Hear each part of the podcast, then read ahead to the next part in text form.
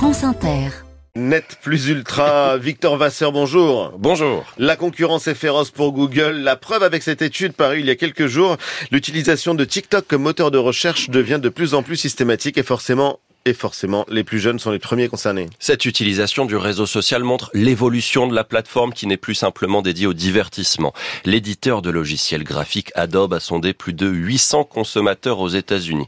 Cette étude nous dit que deux Américains sur cinq utilisent TikTok comme moteur de recherche. C'est le cas aussi d'Alice et Suzanne, deux lycéennes parisiennes de 15 ans. Par exemple, quand on recherche une ref, enfin une référence du coup, au lieu d'aller sur Google, bah, on tape sur le moteur de recherche de TikTok. C'est court et en fait c'est directement facile d'accès, on trouve tout parce qu'il y a plein de propositions, des personnes qui parlent anglais, français, et directement t'as tout et voilà. Donc c'est plus pratique, mais en même temps on se méfie quand même parce que je sais que c'est pas toujours la vérité.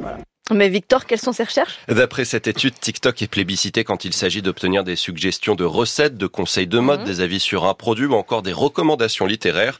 En résumé, TikTok a un rôle prescripteur, affirme Nina en classe de terminale. Notamment pour des restos ou des activités qui se passent au centre de Paris, c'est souvent euh, des influenceurs ou des, euh, créateurs de contenu qui vont poster des informations sur ce qui se passe à Paris. C'est souvent plus updaté, on va dire, que Google, plus euh, en rapport avec ce qui se passe dans le moment précis surtout pour les soirées ou des expositions, on peut voir si ça vaut la peine d'y aller par rapport aux images qui sont postées par exemple. Un autre exemple concret de, de l'utilisation de TikTok. Si vous cherchez une nouvelle marque de croquettes pour votre bah chat, ah au lieu d'aller sur Google où il y a de nombreuses publicités, des utilisateurs préféreront consulter une vidéo de recommandation sur TikTok. Il y a un ton plus personnel, un côté bouche à oreille, même si ça peut être euh, parfois de la publicité déguisée. Oui, parce que Victor, derrière les moteurs de recherche, il y a des enjeux économiques colossaux. Oui, ces moteurs de recherche sont une porte d'entrée vers la publicité, le nerf de la guerre pour les géants du numérique, explique Julien Pillot, économiste du numérique et enseignant-chercheur à l'INSEE.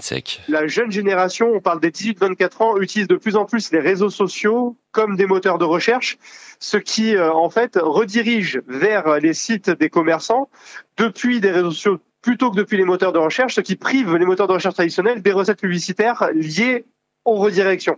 Alors c'est pas une bonne nouvelle pour Google dans la mesure où effectivement Google tire l'essentiel de ses revenus de la publicité et notamment de la publicité locale.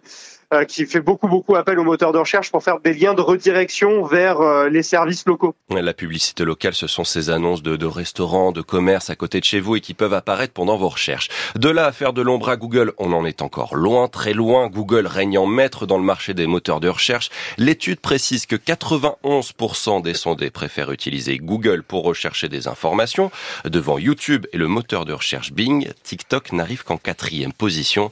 Mais surtout, Google est considéré comme beaucoup plus fiable et mieux sourcé. Net plus ultra, merci Victor Vasseur. C'est une chronique à réécouter, à retrouver sur le site internet de France Inter.